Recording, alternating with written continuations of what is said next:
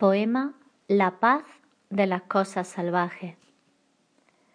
Cuando el temor por el mundo crece en mí y despierto en la noche ante el menor sonido, preocupada por qué será de mi vida y de la vida de mis seres queridos, voy y me acuesto allí donde el pato descansa en su belleza en el agua y la garza real se alimenta.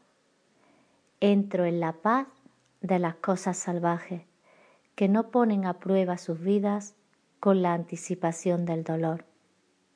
Entro en la presencia del agua quieta y siento sobre mi cabeza a las estrellas ciegas al día esperando con su luz. Por un instante descanso en la experiencia desnuda del momento presente Confío en la gracia del mundo y soy libre.